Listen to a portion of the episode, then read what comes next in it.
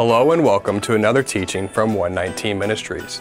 Our ministry believes that the whole Bible is still true and directly related to our lives today.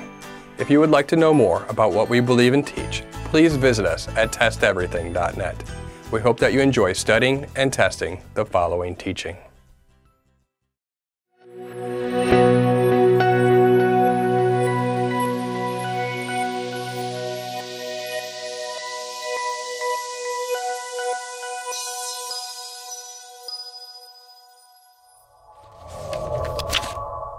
Can one say they believe in the Word and not do the Word?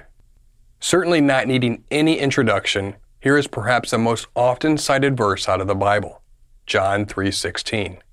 For God so loved the world that he gave his only begotten son, that whoever believes in him should not perish, but have everlasting life.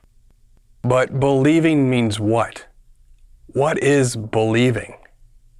What does believing look like? Just a couple verses later on the same topic, we read John chapter 3, verses 20 through 21. For everyone practicing evil hates the light and does not come to the light, lest his deeds should be exposed. But he who does the truth comes to the light, that his deeds may be clearly seen that they have been done in God. Those who hate the light do not come to the light, but those that love the light do the truth, because they came to the light that they loved. Without defining terms, without understanding words as defined by the Bible, we are at risk of producing an empty and meaningless faith. And nobody should want that.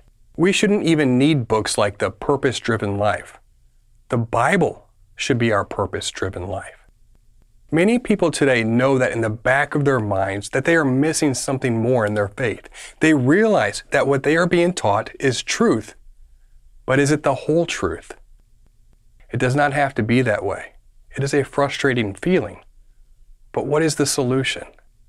As Hosea correctly said, Hosea chapter 4, My people are destroyed for a lack of knowledge. God's Word is the knowledge that we need. Yet, so often we fail to biblically define the terms that we are reading. When we do this, the unfortunate truth is that Scripture is rendered meaningless at best, or at worst, subject to our own bias or this decade's latest theology book. Knowledge is then hidden from us. Here is the cornerstone of biblical interpretation and understanding the Bible defines itself. It has a built in glossary that can prevent error, should we be so inclined to use it. Let's read verses 20 through 21 again that explains what believing looks like. For everyone practicing evil hates the light and does not come to the light, lest his deeds should be exposed. But he who does the truth comes to the light, that his deeds may be clearly seen, that they have been done in God. We have two terms that must be defined by the Bible truth and light. What is truth? Psalm 119, verse 142. And your law, in Hebrew, Torah, is truth. That is simple enough. The law equals truth. What is the light? Proverbs chapter 6 verse 23. For the commandment is a lamp, and the law, Torah, a light. Reproofs of instruction are the way of life. It is hard to misunderstand that definition. The law equals light, and it is our way of life. How the Bible defines terms is very important because it is through those definitions that we extract understanding. So let's review this one more time. The law is truth. Because it is truth, it is the instruction to be our way of life. Walking in that life is the light that guides our path and keeps us out of darkness. So, according to the Bible, the law is the way, the truth, the life, and the light. But wait, you might say. That sounds exactly like Jesus or some might call him by his Hebrew name, Yeshua. Yes, that's 100% right. And so many miss this. He is the Word in the flesh. John chapter 1, verse 14. And the Word became flesh and dwelt among us, and we beheld his glory. The glory as of the only begotten of the Father, full of grace and truth. Also see Revelation 19:13. Our Lord returns as the very same Word of God that he was in the first century. Is not the law of God also the Word of God? Isaiah said in chapter 2 For out of Zion shall go forth the law, and the Word of Yahweh from Jerusalem. The Messiah is the way, truth, life, and light, because He is the Word. He taught the Word. He practiced the Word. He corrected from the Word. He instructed us to follow and walk in the same exact example of the Word as if we are His disciples. Please consider this because this is important. He did not teach and do everything He did during His whole ministry just to say, never mind, do a different Word of God now. He did not say that we are to ignore the Word of God and that He came to make a new Word of God. In the first century, mainstream theology was following the traditions of the elders and the doctrines of men that were against the law of God. For hundreds of years, men had it wrong. Their writings and seminaries of the day, written by hundreds of very smart and influential people, convinced people of poor theology for hundreds of years. So here was our Creator's solution to fix the first century error in their applying and understanding of the law of God we find that the law of God, the way, the truth, the life, the light, actually showed up and walked God's law right in front of them. Then to top it off, also qualified him to take our sin on the tree for us. You might say, though, the law of God, I thought I had freedom in Christ in the faith. Yes, you do. We all do. But what then? Freedom from God's law in Christ? God forbid. Romans 3:31. Do we then make void the law through faith? Certainly not. On the contrary, we establish the law. It is because of Christ that we uphold and establish the law in our lives. Christ came to free us from the curse of our sin and to teach us how to not sin. Sin is defined as breaking God's law. For example, see 1 John chapter 3 verse 4. Sin is bondage. God's law is not bondage. How could obedience to God's law be bondage and then sin also be bondage? God's law defines sin. What this would mean is if we are obedient to God's law, we are in bondage. But if we break God's law, sin, we are also practicing bondage.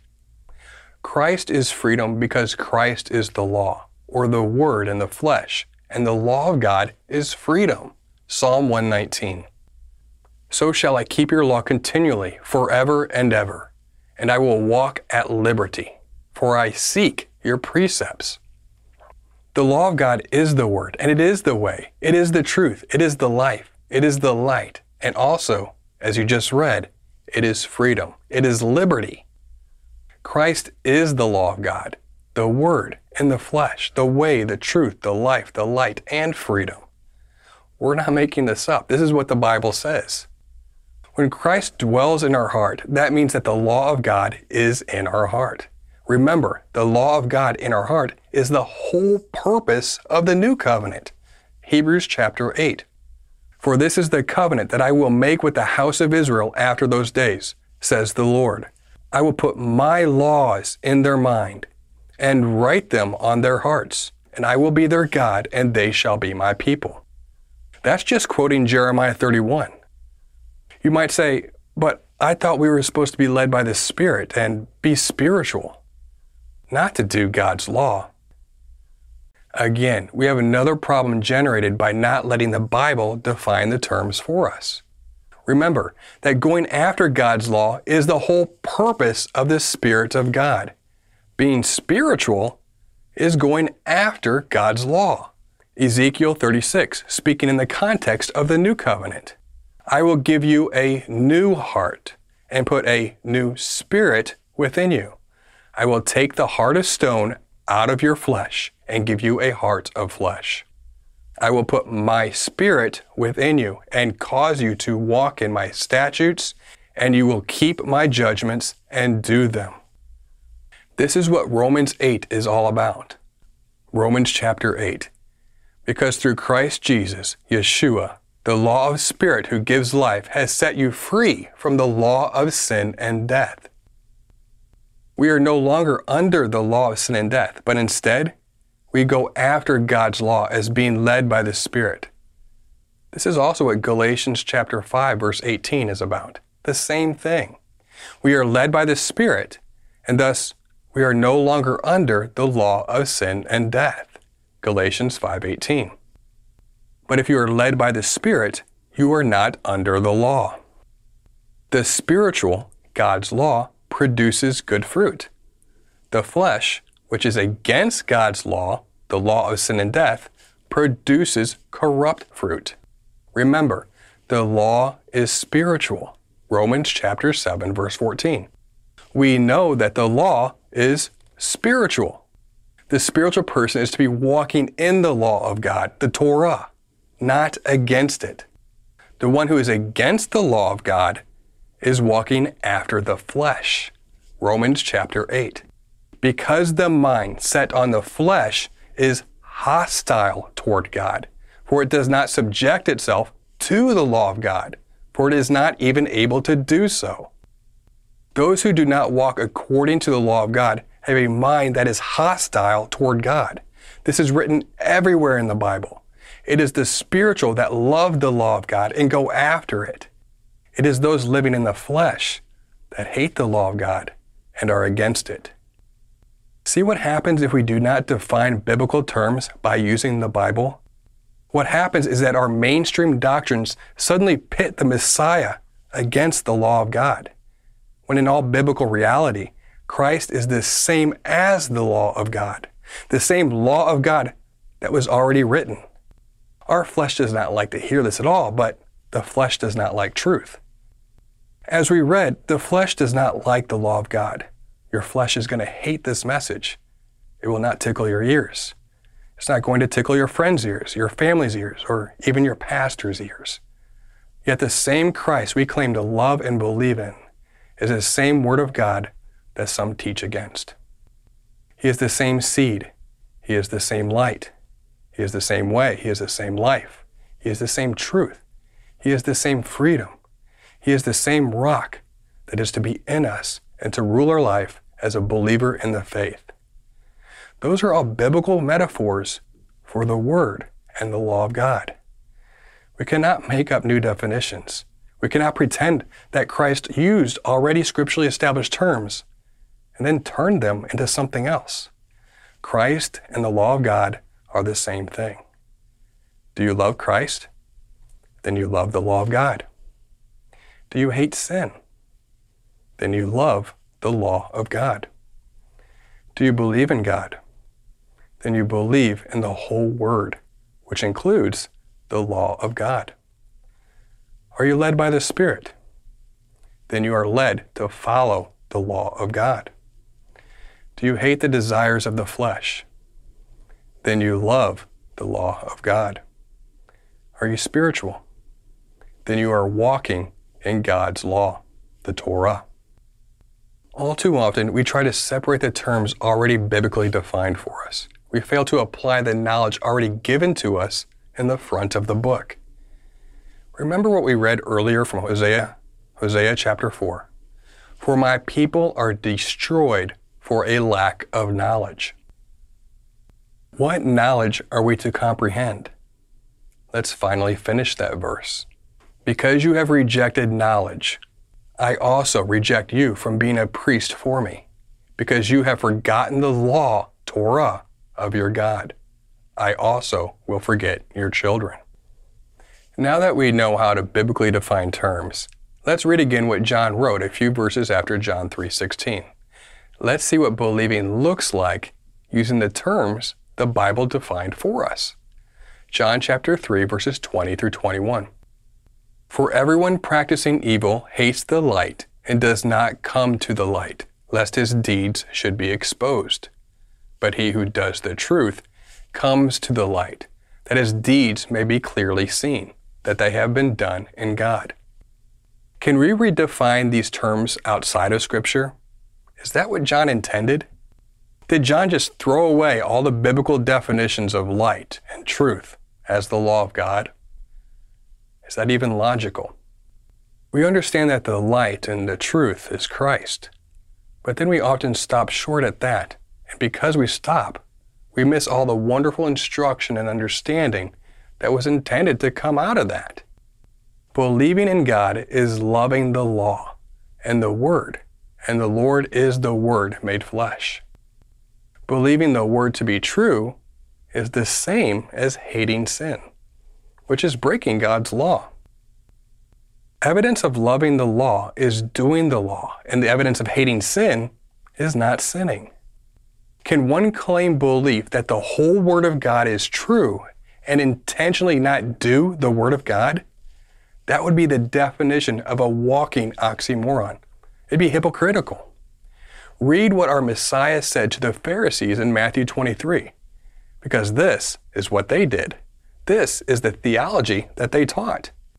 He commanded in Matthew 23 that we are to observe and do what Moses taught, but not do the false traditions and doctrines of the Pharisees. Are we not to do everything our Lord commanded and also teach it to the nations? What we do is the evidence of what we believe internally. If one does not do the word, then they do not believe the word to be truth. Our actions define for others our inward beliefs. When you love the way, truth, life, light, and liberty, you love both our Messiah and the law of God because they are the same thing and cannot be separated. Loving Yeshua equals loving God's law. Jesus is the Word made flesh. John chapter 1. Hating sin equals loving God's law. 1 John 3 4. Loving God equals doing God's law. 1 John chapter 5 verses 2 through 3. Not only did our Messiah die on the cross as a manifestation of God's grace to us, His love for us, but Christ taught us how to love by modeling the law of God, as every commandment, not just some, every commandment hangs off of loving God and loving others. Walking as Yeshua walked means walking the same instruction that Yeshua walked, 1 John 2 6. This is why all Scripture is instruction in righteousness not just some of it. 1 Timothy chapter 3 verse 16. That includes the front of the book. From a biblical standpoint, believers are to do what they believe and believe what they do. We are called to believe the Word of God is truth, not to believe that the Word of God is now false and abolished, or at least some of it. God and Yeshua, Jesus, are the same Word that the Bible declares is the Word, and we either accept our faith in God, the Word, as truth, or not. We cannot pretend that some of the Word is no longer the Word of God. We cannot pick and choose and say, this applies and this does not. If God is the Word, then how can we say that some of God's Word is true and some is not true? That makes no sense. He is either the Word or He is not. Our Lord is not just part or a sample of the Word. Our faith saves us because we can never do anything to save ourselves. That is what grace means unmerited favor. At the same time, our faith is in the Word and the Word made flesh. Can we have faith in a word that we refuse or not want to do? What faith is that?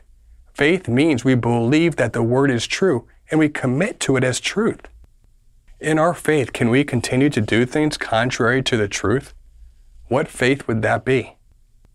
Our faith in the Word is our inward belief, but any true inward belief becomes outward practice.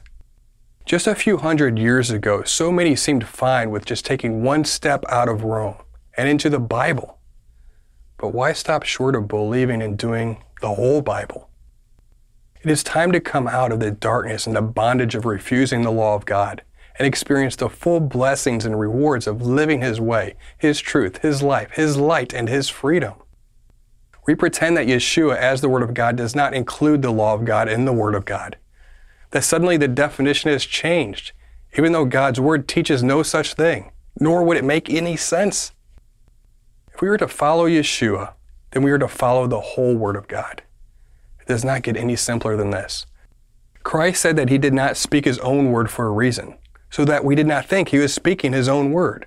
He was and is the same word that was already defined as the word. And now that we know that, are we to believe and thus practice the whole word of God or just some of it? Let's conclude with some questions to consider. Number one, is Yeshua, Jesus, the Word in the flesh? Number two, did Yeshua only speak the Father's word and the Father's authority? Number three, is Yeshua, the Word, the same yesterday, today, and forever? Number four, is God the Word and can God not change? Number five, is Leviticus 11 and Leviticus 23 part of the Word of God? Number six, can Leviticus 11 and Leviticus 23 change? Does your theology correctly does your theology correctly answer yes to questions 1 through 4, but fail at questions numbers 5 through 6?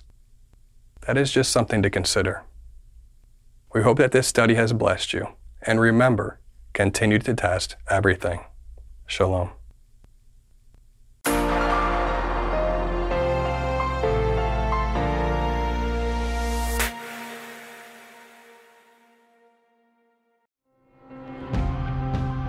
It is because of you, our generous supporters, who make it possible to offer these high quality teachings completely free of charge.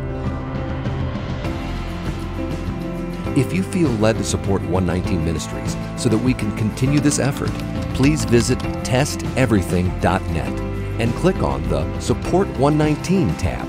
Learn how you can partner with us to take the whole Word of God to the nations.